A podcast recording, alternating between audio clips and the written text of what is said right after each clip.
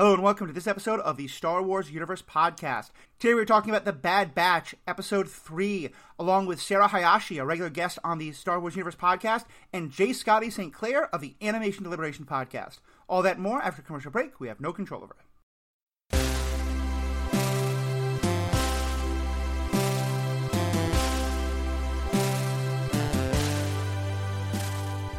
Welcome back. I'm Matthew, your host. Uh, I'm joined today by a couple of awesome people. First of all, Jay Scotty St. Clair. Jay Scotty, as well as his co-host, will be joining us uh, every week because we're teaming up for this podcast with the folks from the Animation Deliberation Podcast. Jay Scotty, so glad we could have you with us. Thank you so much. Uh, happy to be here. Excited to do our first live coverage of this awesome series. Definitely, definitely. Yeah, for those listening at home, we are also live streaming this on Twitch. We'll hopefully be doing that uh, every Friday morning at 9 a.m., 9 a.m. Central. Uh, obviously, that time can mean a lot of things to a lot of different people. Uh, so that way, if you want to throw in questions, give feedback, stuff like that, we'll be right here for it. Uh, also joining us is Sarah Hayashi. Sarah's been a regular guest with us with the Clone Wars, and so especially given that this is a direct growth out of that, really excited to have you with us too. Sarah, how are you doing? I'm good. I'm glad. I'm, I'm glad to be here. Thanks for having me on. Yeah, this is gonna be fun. Um, so let me just start with kind of general thoughts. What do you guys think of this episode? Uh, well, for me, coming off of the last episode, you know, I, I voiced some uh, some criticisms, even though I, I, did enjoy it. This was much more a return to form to me in a, in a lot of ways. I really like the tone, I like the action, and I just I like the character development and uh, uh, the reintroduction of, of a certain character. I feel um, anytime anytime he's involved, uh, the show is just that much better for it. So I'm coming really high off this episode. I think we can give a full spoiler warning that um, okay. we're assuming you've seen the Bad Batch episode three. So, uh, just Scotty, who's that uh, character? Well, I, I, think everybody knows Crosshair. So we didn't see him last last episode, but he got some really, really uh, uh, effect, effective scenes here and, and some really moving stuff. And I'm I'm super excited to see where they go with the character. Yeah, me too. What about you, Sarah? Yeah, I, I liked it as well. Um, I've I've liked all the episodes. I'm pretty easy to please, I think, when it comes to the show. Um, but yeah, I, I liked how we had the the A story and B story. I think that was interesting, and really getting to see the development of the stormtrooper army moving away from being the clone army, and had right. like Crosshair's involvement in that, um, as well as like from the I guess A line. I don't know which you'd, you'd call which, but um, the rest of the Bad Batch sort of mourning and missing Crosshair as well. Yeah. And then this idea of like, can he can he be redeemed? Is this all his fault? Yeah. That sort of stuff. Yeah. yeah, I think we had some discussion last episode of wondering like, is he just going to become an antagonist, or will there be the we're going back for him storyline? And I I was really glad to see that. It seems pretty clear we're going back for him, and that there is this because to me that that's such a beautiful tension that they established somewhat already in the Clone Wars season seven of what do you do when you're all brothers, when you've all been fighting together all this time, and now some of you are fighting against you, but for reasons that are kind of out of your control, you know, because it's mind control or the chip or whatever. And I think there's just uh, there's a lot of really beautiful storytelling to explore there about what like he's their brother, he they love him, they they miss him, but also now he's trying to kill them, and how do you balance that? Yeah, or not like not trying to kill them specifically. Well, I guess he he did, but it started with this like trying to kill their friends and they didn't understand why. Yeah. And then yeah, I think there there is this maybe element of like well, are we disobeying orders and that's why he's after us? And then it does seem to boil down to this like they figured out it's the chips somehow, but still need to dig in more to that. Right. What what did you guys think of um because he got a, a good storyline himself with him being kind of the leader of this new batch of the elite soldiers and proving that you know we had an elite soldier who was like killing civilians. That's not what we signed up for. Uh, and Crosshair, you know, killed the guy and then ordered the, the killing of the civilians. What, what was your kind of take on where his character went there? Uh, as dark as it was, I, I I loved everything about that side of the story. Getting introduced to you know the civilian introduction, um, you know, civilian stormtroopers in the Empire. That's something like a fan like me knows nothing about. So the time that we got to spend with uh, the character of like Admiral Rampart and seeing what that's actually doing to the Kaminoans and how they're actually stressing and what they're going to do in response to that. I mean, in addition to all that, you know, seeing those civilian soldiers butt heads with someone like Crosshair, who he's used to enjoying the company of, of people that are, are just like him in, in more ways than not. And um, just to see how ruthless and effective he is and, you know, how, how that's going to, you know, change the tone of, of how the Empire treats civilians and just how the Empire is, is viewed. I, I love all of that stuff. Yeah, for sure. Yeah, and when and when the uh, I don't even know if we got names for the the stormtroopers, but the the blonde guy who was. Mm-hmm. Mouthy and like telling Crosshairs that he's gonna take over from him. Right. Like when they were in that transport and he was kind of mouthing off, I was like, um, Ricky and I were joking that like, oh no, there was an accident and this guy accidentally got shot. but like Crosshair seemed to find a more effective way of, of getting rid of this guy. At least yeah. a more legitimate way, maybe. But yeah, and I like that we got the repetition of good soldiers follow orders. Mm-hmm. Mm-hmm. Yeah, to me, there was kind of two related storylines that we saw, and I, I, want to talk about the larger story one with the, the, the switch to the stormtroopers. But just with Crosshair for a second, I thought this was really interesting, both for who his character is, but also because I felt like, and I, tell me if you guys read it differently, I felt like we were really learning a lot more about what Order 66 actually means. Because up until now, all we really known was that it meant you have to kill all the Jedi. And that you have you can't question it, you can't do anything about it, you have to kill the Jedi. And that as you said, Sarah, and as Crosshair said, Crossfire said, no, Crosshair said, uh, good soldiers follow orders. Right. As I've understood it, like we've had in the past in the Clone Wars situations where generals gave orders that the clones thought were terrible, and they clearly questioned them, and in a few instances, like directly went against those orders or disobeyed those orders. So we know that clones could do that before now. To me, I felt like they were really expanding what Order 66 meant because here Crosshair is being given order that he is kind of like the obey orders type up until now, but you know, we saw the what we saw of him in the clone in the Clone Wars season seven didn't strike me as the guy who would happily shoot civilians without any question. And so, I, I at least I took I took this as, especially because he repeats that kind of brainwashy phrase, "Good so, good soldiers follow orders." That this was that Order sixty six actually is a lot broader, and Order sixty six really is like we're going to cut off independent discernment and thought about your orders. You're now just going into utter and total compliance about the Jedi or pretty much anything else that the Emperor orders. Is that is that kind of how you took it, or did you see that scene differently? Yeah, that's that's what I thought. So I actually, um, Riki, my husband, who's been the co-host for our uh, Clone Wars episodes, and I watched this together this morning, and he's at work right now. Blah. But um, we were t- chatting about it, and he he got a different take. He thought it was more like um, like John Walker from uh, Falcon and Winter Soldier, just sort of going rogue, being angry. Hmm. And I was like, no, no, he's like Winter Soldier from Winter Soldier, where he's being brainwashed, right? right. And that Order 66 mm. is this ultimate compliance. We got to see a scene where his chip, his inhibitor chip was like tweaked to make him, I guess, even more compliant by the Kaminoans. So yeah, I do right. think Order 66 is this ultimate compliance order. Yeah. Yeah. And, and thank you for pointing out that he has had his Order 66 chip kind of like improved. And I don't know if that's because it was kind of damaged and they brought it back up to normal, but I think I think they definitely expanded it. So you're right, it might be that some of the other clones would have like uh, I'm not don't think we're supposed to do that, but definitely not him. I I know this isn't the exact time for rampant speculation, but uh, the fact that we the fact that we did see Crosshair re- return to that, you know, that that uh, it looks like a, a CAT scan to me, but whatever's you know um, improving his inhibitor chip.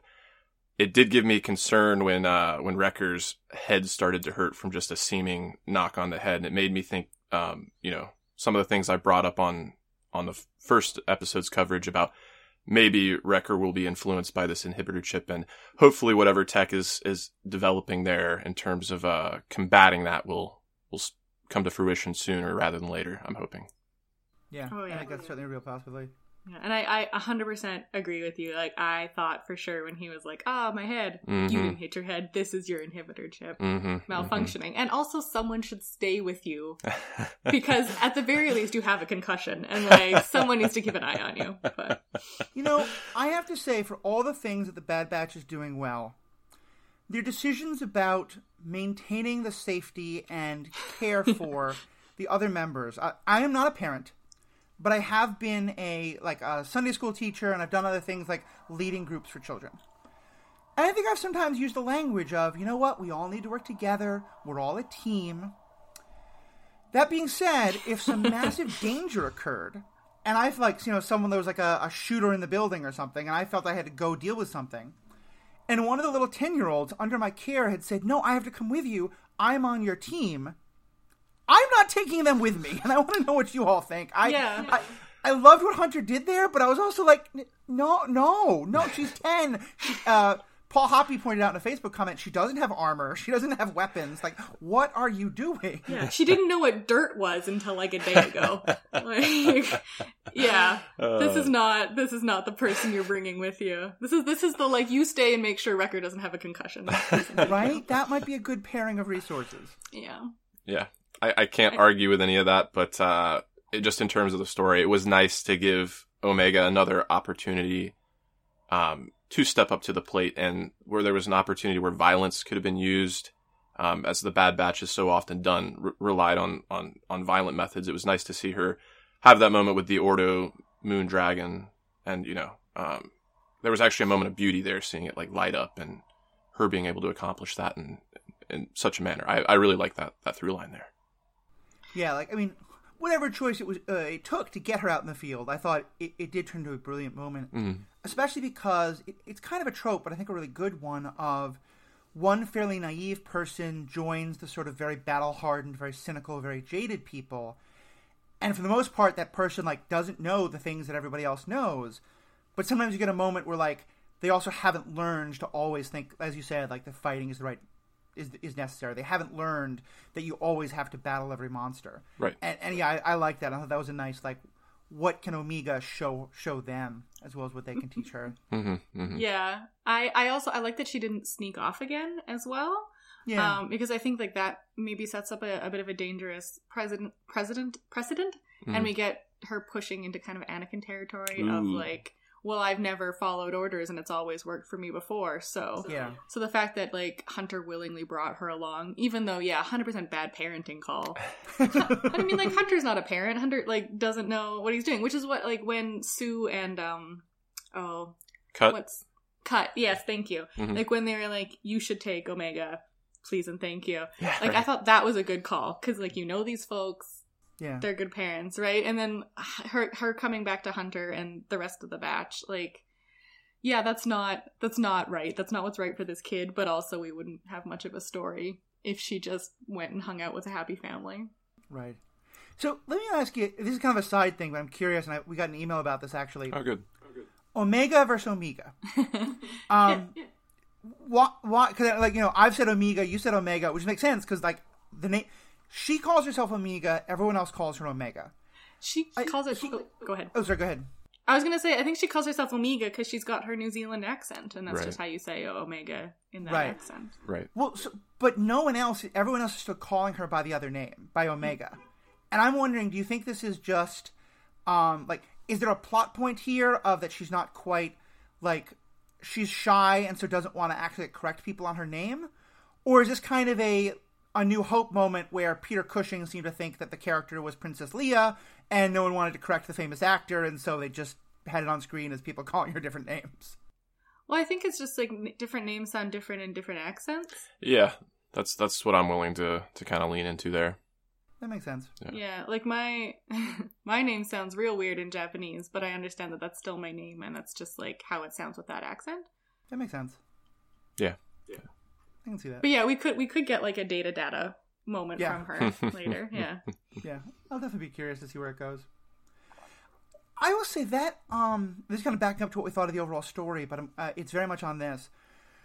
I've had kind of a, a, a 180 about that storyline because at first I felt like there was so many interesting plot things we were developing that what felt kind of like a monster of the week story, I was like, eh, okay, I don't really want monster of the week stuff.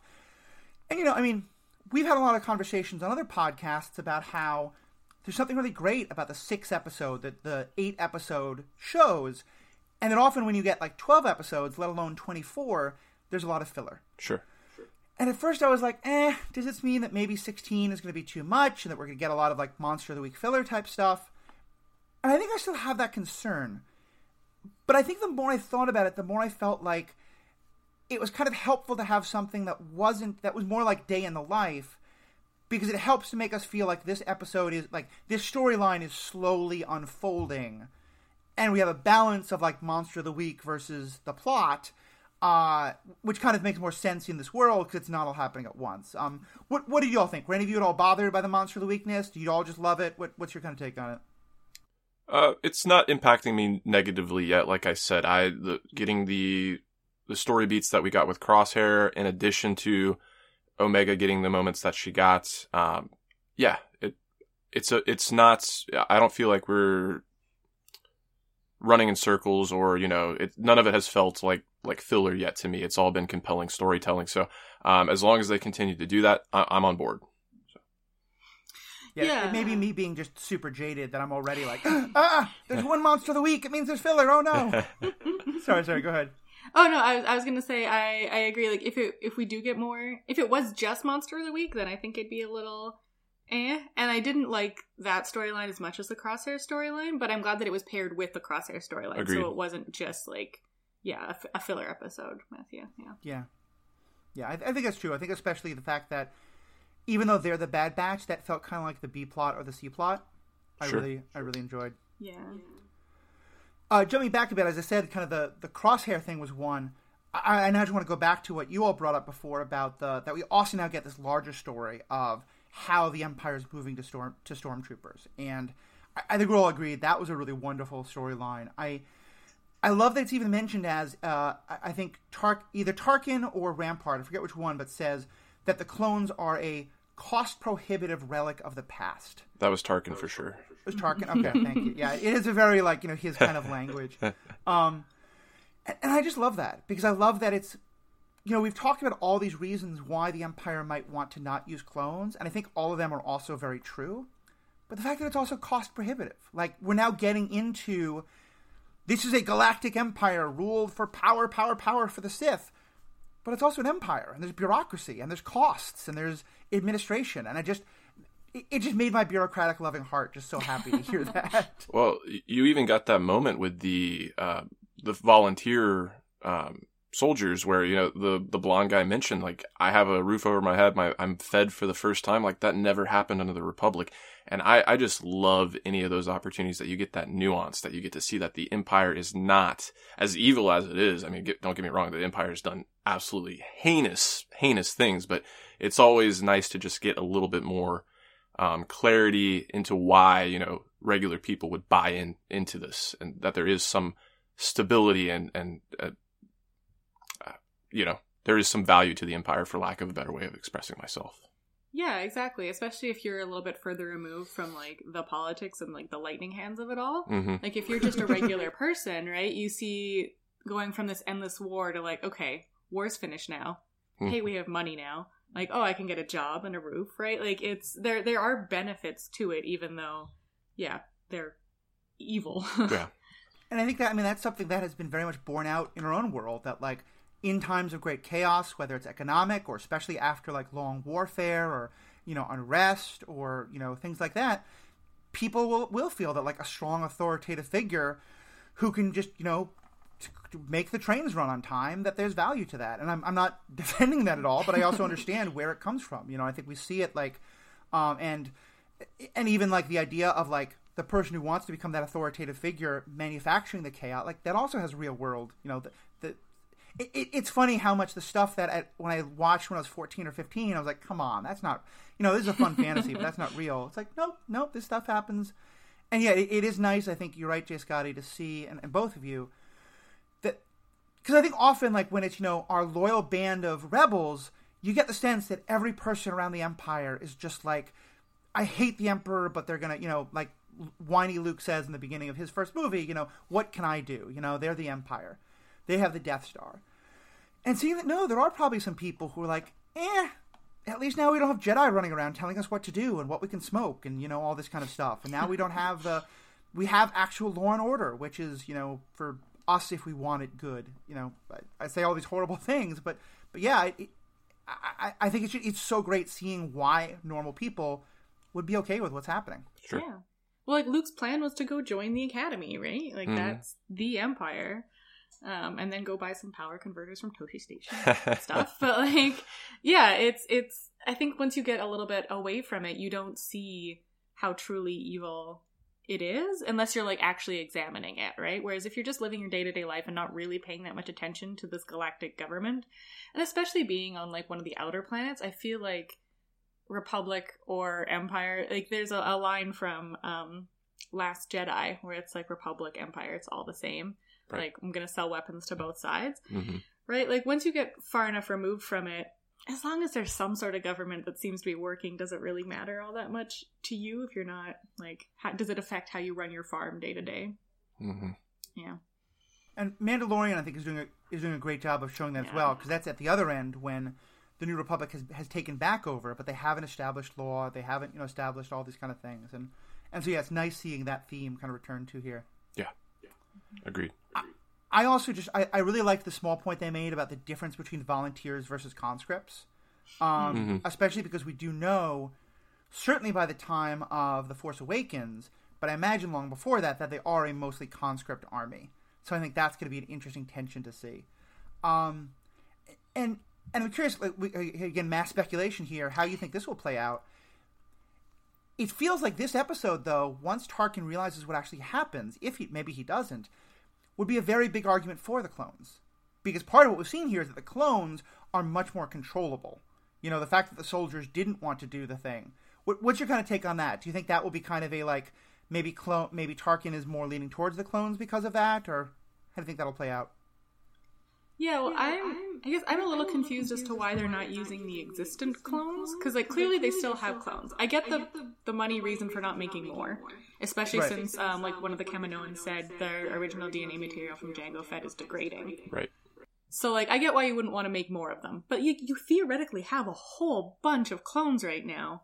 Why not just keep using them? And like, yeah, this idea of turning them into sort of the, the trainers for your army, and maybe you just need a really, really, really, really, really big army. Yeah.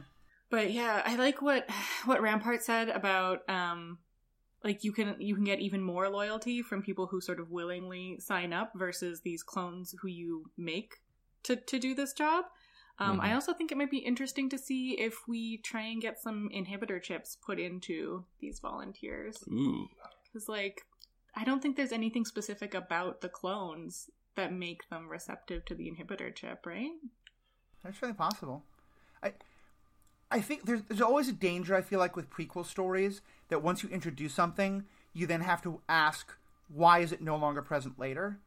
And I, I feel like if they if they introduce an inhibitor chip, they also then have to explain why Finn doesn't have one. You know, granted that's hmm. 40 years later, but still like once the Empire has that technology, you wonder why it doesn't. But yeah, I think it could be a very interesting thing for them to play with. Because he's just a janitor. There we go. Bam.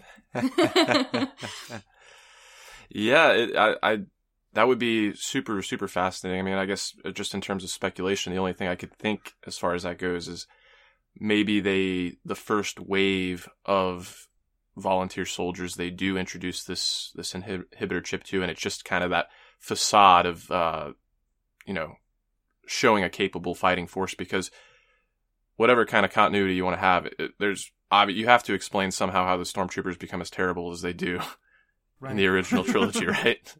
yeah. With the clones training them, they're going to be just like, okay, so the plan here is just fire wildly, but first you have to announce where you're going to be and yell, get him, then start firing. That's how it works. As like sort of a way of making them terrible because they still have this like goodness in them. But yeah, then Crosshairs kind of uh, botched Yeah. that plan for me. it, it's I feel like it's going to be a hard thing because on the one hand it's hard to imagine Star Wars acknowledging like a problem of the earlier movies like namely the stormtroopers who Obi-Wan says are that like no one has that accuracy except stormtroopers. I do though feel like that in Mandalorian they kind of lampshaded a bit like that you know when they where they're both shooting at like a rock on the ground and they keep missing it. right. That's Um, that's a fair. That's fair. This would be a very deep cut. I don't know if they're going to do this, but but the explanation I could kind of imagine of it is that like you know when you think about like the way authority uses violence to keep people in line if you actually have to shoot all the people all the time your empire isn't going to work hmm. what makes it work is fear. That's hmm. and I kind of wonder if maybe that there's the idea of like the next couple of years are going to be so based around like making everyone so afraid of the clones, so afraid of the stormtroopers. And now, by the way, we're not going to let like you're not going to see that it's not clones anymore because everyone's still in those helmets. And like 10 years later, it's like, okay, now everyone is so afraid of the stormtroopers, the stormtroopers aren't going to have to shoot at them. So maybe if we cut costs by, you know, giving them two weeks of rifle training instead of six months. Um, I like, this is a deep cut. A lot of no, no, I, I really like that headcanon. I'll, I'll totally buy into that. That that makes the most sense out of out of any explanation I've heard so far. That's that's good stuff. There you go. Yeah. There you go. There you go. But yeah, I think it's gonna be a really fun thing to to see play out, and uh, and this is going to give you two a chance to talk about the animation for a second. I'm normally not the animation guy. It really made me wonder if they did some live action in animation when I saw that flamethrower that one of the guys had. Like it just looked. I've never seen flames on an animated screen look that animated before. Look that real before. Uh, how how for you guys? What was the animation like? And is there anything pick, you picked up from that? Uh, well, for me, I, I did mention in the previous episode that I, I noted some of those criticisms that were levied before in terms of like the stiltedness and whatnot. I, I have to check my own like biases and I have to go back and watch that episode because I felt like that was entirely gone in this episode. And I wonder if it's a, a budget thing or if it's just, you know, the lower lighting uh, just makes the animation work that much better. But even just in the in terms of the detail of the characters' faces, like anytime you had dialogue, I I just noticed so much more. Just even in like the cheekbones and whatnot, you get like these almost like painterly brush strokes that really make them feel like living sculptures. And I I was just completely enraptured. There was not a single visual or animated uh, part that took me out for a second. I I was enthralled and very pleased with uh, everything as far as that goes this episode. Um, in terms of the flamethrower, I, I would just give 100% credit to the animators. They've come a long way. Even I can I mentioned in the first episode, anytime we get those exterior shots of like a shuttle flying through space, you could tell me that's from a live action movie, and I, I wouldn't argue with you for a second. So Yeah. Yeah, just I mean, even just seeing how far technology has come in terms of 3D animation as well. Like having so recently watched the Clone Wars TV show, like well, it started in what was it like 2008, 2009? Was Sounds the right. First season, yeah, and that's like it's very the like very puffy, lots of reuse of the same um, models and meshes over and over and over again. Um, whereas now, yeah, it is so much more fluid and it feels a lot more integrated and realistic, I guess. Yeah, Yeah, I mean, like, it's interesting. And, and Jay Scotty, I'm going to have you on the Ethics podcast at some point to talk about Invincible. sure. I, I am, I've just been binge watching that the last week. um, very good show, and also I'm enjoying their uh, coverage of it on Animation Deliberation. Definitely check it out. There, you guys are pointing out all sorts of things that I, I hadn't seen about it before. Yeah, Um, but but I bring it up because, to my eye at least, the animation of that is, I think, intentional. Very very much like this is an animated TV show. Mm-hmm. Like mm-hmm. I would never. It doesn't look realistic in a way, and, and I don't think it's bad. But to me, that's what I think of when I think of animation, and it's for my non-animated pers- brain. It's like okay, I love the story. I wish this was live action. It being animated doesn't do anything for me, but whatever this to me feels fundamentally different. Like this really Oh. feels like animation coming as close as it can to reality. And I don't know if that's like because Invincible didn't have a budget, or if it's a very different artistic style, or I just. Scotty, what, what's your kind of take on that? Is it just different styles or budgets or? Uh, it's a combination of all those things. I mean, inherently they are very different um, styles, and anytime you're approaching animation from like a 3D perspective versus a 2D, I mean, just in, going from camera placement alone, like you're just you're working in almost an entirely different medium there. But um, in terms of Invincible, I, I do think, and a lot of a lot of times there, you, you'll notice through the episode, no spoilers here or anything like that, but they really did save their budget for the big bombastic action moments is and really um, using all the pencil lines and all the pencil mileage for the the facial facial animations there. And you'll notice in in some of the middle episodes and whatnot, some of the backgrounds are a little more low. Uh, they're low lower quality renders and whatnot, but. Uh, yeah, they're, they're just, it's kind of like tackling two different beasts, but, uh, they're both super effective in what they're trying to do. And I'd be remiss if I didn't take the opportunity here, just allow me to plug. Um, if you are, are listening here live or as- soon as this episode comes out and you watched Invincible and you enjoy Invincible, please send us some feedback to Animation Deliberation. We're going to be doing a full season coverage and, uh, feedback episode as well as some speculation for season two, which was announced. Uh, you can send that to animation deliberation podcast at gmail.com, please. Definitely. And when is that episode? Uh, when are you recording that? We'll be recording that on Tuesday.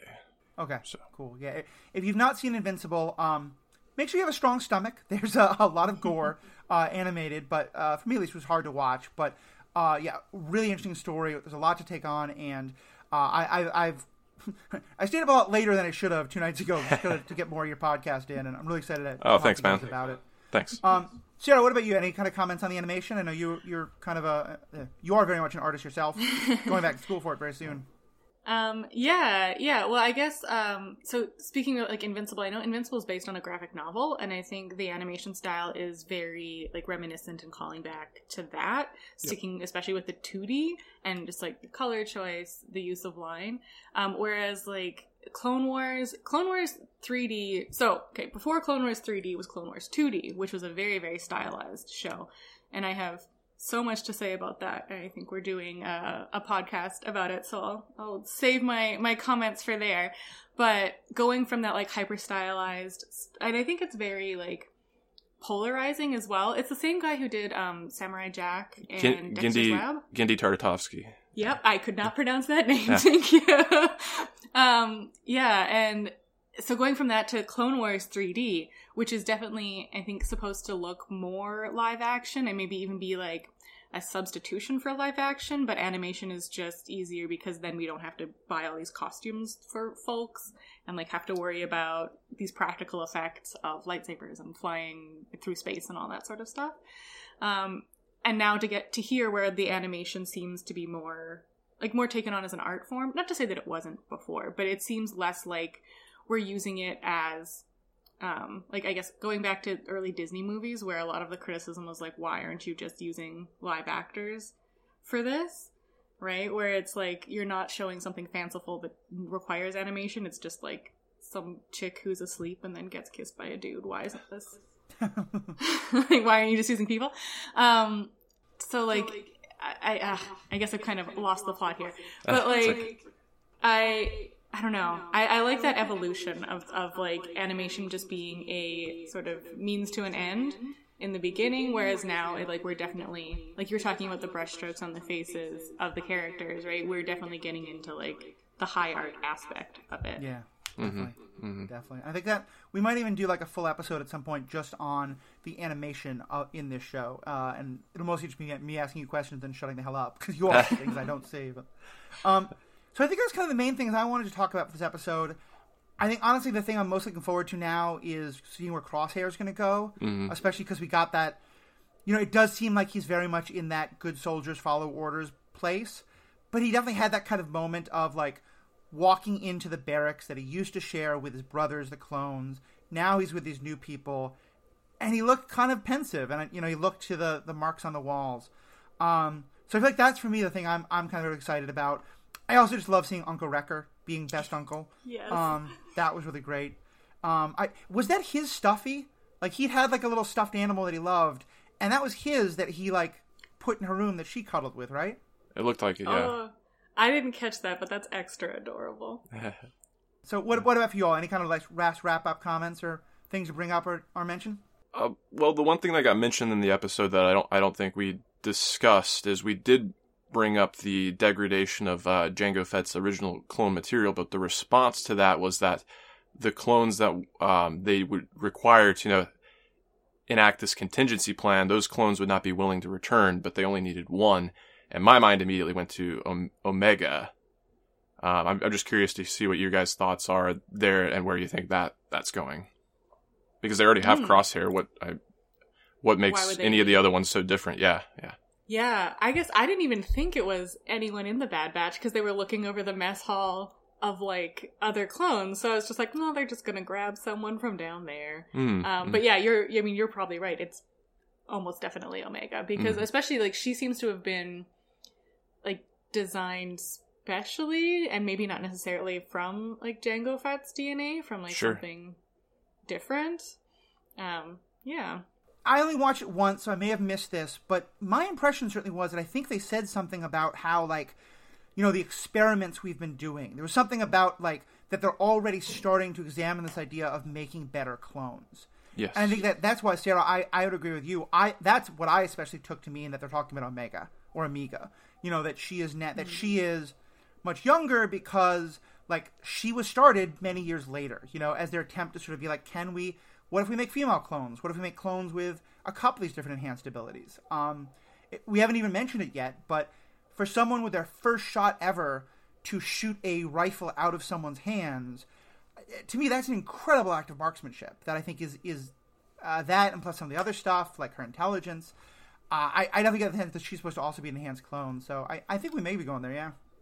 Yeah, it seems like she's almost a mix of, if not all of them, then a few of them. Because even when she was following Hunter and and doing the tracking, right? Like like I mentioned earlier, she saw dirt yesterday, um, and is now like following the dirt into this um the the moon dragons hole and like she did see that it went in there so like pretty pretty good hint but she was like touching the dirt and sort of mimicking hunter's actions there um so yeah she might she might have a, a little bit of all of these enhancements purposely put in instead of them being like accidental mutations I think it's certainly possible. Yeah, agreed. Sarah, from you, any other kind of last things you wanted to mention? Um, I guess I had a couple of head scratch moments, which were um, so we talked about the bad parenting already. Um, but when uh, she was when Omega was talking about um, like crosshairs not being there, and they were all kind of sad. This was like immediately after talking about how she didn't have a bed. Like, why isn't she just sleeping in Crosshair's bed? I guess is my question. And we did get like the nice moment of Wrecker making the little like cave for her, which was super cute. But yeah, like are do the clones not have beds like in their ship? That doesn't make a lot of sense. Um and also I really liked the like um the roller coaster strap in Yeah. and how Wrecker like didn't quite fit in it. I thought that was another cute little little moment. Yeah, good call. I, I took that because I, I had the same thought, and I think what I thought of it was that like they're not quite willing to accept that Crosshair is gone, and so it's not. It is Crosshair's bed, and having someone else use it wouldn't feel right. But also the like, okay, ten year old girl, you have to sleep on the floor because of our sentimentality. Like, I wish there had been a moment. I, I, you know, I wish they had like, kind of like if that was where they're going, they had named that, and someone been like, come on, it can still be his bed, but she needs a bed to sleep on. Or like Wrecker sleeps on the floor and she sleeps in Wrecker's bed. Yeah, like that just didn't make a ton of sense. But we did get like a nice little moment out of it. So Well, especially him building her her own room because, as we've seen, they've never had their own room. They've always just been like you know, a bunch of them bunking together. hmm The only other little thing that I, I noted, and it was very small, but I think they're starting to develop a little bit of tension between Tech and Echo. Mm-hmm. Because Echo, I think, is also, I mean, he's kind of like Lobot. He's kind of a walking computer in some ways. And I think we're establishing that, like, they have very different kinds of intelligence, but they're both hyper intelligent and hyper tech. And they're having a little bit of, like, how do we fit together? And so I'm, it was just barely mentioned, but I'm curious to see where that's going to go. Yeah, that whole sequence where they were under, you know, the undercarriage of the of the ship and, and messing with the capacitor, and you had the moon dragon lurking around. That I got very uh, Empire Strikes Back vibes. You know, when they land on that asteroid and they have the mynocks, you know, um, terrorizing the Millennium Falcon. And I I just love anytime you can get those little, uh, like George Lucas said, it's it's poetry, and even though it's um, not completely rhyming, you just you get the little um, Callbacks. yeah callbacks and, and the the shades there. Yeah, I, I love stuff like that. Yeah, totally. Yeah. I also liked the like the the scenes before that where like Tech and Echo are talking about like what's what's important and what's not, Hmm. right? Like um Echo's complaining that, you know, stuff on the ship hasn't been fixed because he needs help, very pointedly asking Tech to help him and then Tech just being like we have life support, that's all we need. We're good. Don't worry about it. I'm going to look at this chip thing. And it's just like we got to get on the same page, my dude. Yeah, so I think obviously there's so much still for we're going to see. Um, thank you both so much for being a part of this. Um, uh, for from all time zones, it's hard, but especially J Scotty. It is rather Um, early in the morning. I really appreciate you being a part of this here. yeah, thanks for Uh, and having to our fans, and to our fans and listeners, um, would love to hear your feedback. Certainly next week, if you want to hop on with us at 9 a.m. Central, if you don't have one of those odd uh, job things or a reason to, or I have a job. Many of us have jobs. if you're able to be active on Twitch uh, at 9 a.m. Central on Fridays, you're very welcome. Give us feedback and questions live. Or if you want to send them in by email, uh, we had a great one last time that we read on the episode. Um, you can find us on Facebook or Twitter at The Ethical Panda. That's kind of the name that all of my podcasts go under. Uh, by searching for The Ethical Panda. You can also email us at theethicalpanda at gmail.com. Uh, or just go to theethicalpanda.com, and there you'll find my podcasts about the Star Wars universe, as well as the Ethics podcast that J Scotty with his partner Zuhair Ali is doing great coverage of the Animation Deliberation. We're going to have them on to discuss the ethics of that, uh, as well as all those other podcasts. And then everything else that we do is all can be found on uh, all these all these podcasts, uh, as well as J Scotty's podcast, as well as other great podcasts about the MCU, Star Trek, uh, so many other great things, can all be found at strandedpanda.com. So definitely check that out. Uh, Sarah, for folks who want to kind of like follow any other stuff you're doing and things like that, where can they find you? Oh my goodness. Um, you can check out my Instagram, I guess.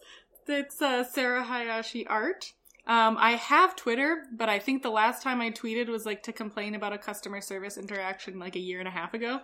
So that's maybe not the best place to follow me. Sounds good. Sounds good. And, and Scotty, uh, we gave you somewhat of a plug already, but just to round it out, what else you want to let people know about Animation Deliberation and kind of what they can expect checking it out and how they can give you feedback? Yeah, yeah, just uh, anywhere you find your podcast, uh, Animation Deliberation. Uh, we are doing a, a contest for five star giveaways. Uh, if you participate in that on Apple Podcast, we will enter you for a drawing for a Stranded Panda Network t shirt. Um, other than that, you know, the Stranded Panda chat is a great way to, to reach out to us to there. And, uh, as far as stuff that's uh, coming up, we're definitely excited to continue this partnership for Bad Batch, but we are definitely looking on the horizon. We've got MODOK just around the corner on May 21st, so we're super excited to to get some new Marvel content, and that looks like it's going to be a ton of fun, and we're gonna uh, really look forward to to getting into that. So uh, again, thanks for the opportunity to be here. This was this was a lot of fun. Awesome, great. Well, thank you both so much. Thank you to all the fans for tuning in, and have a great day.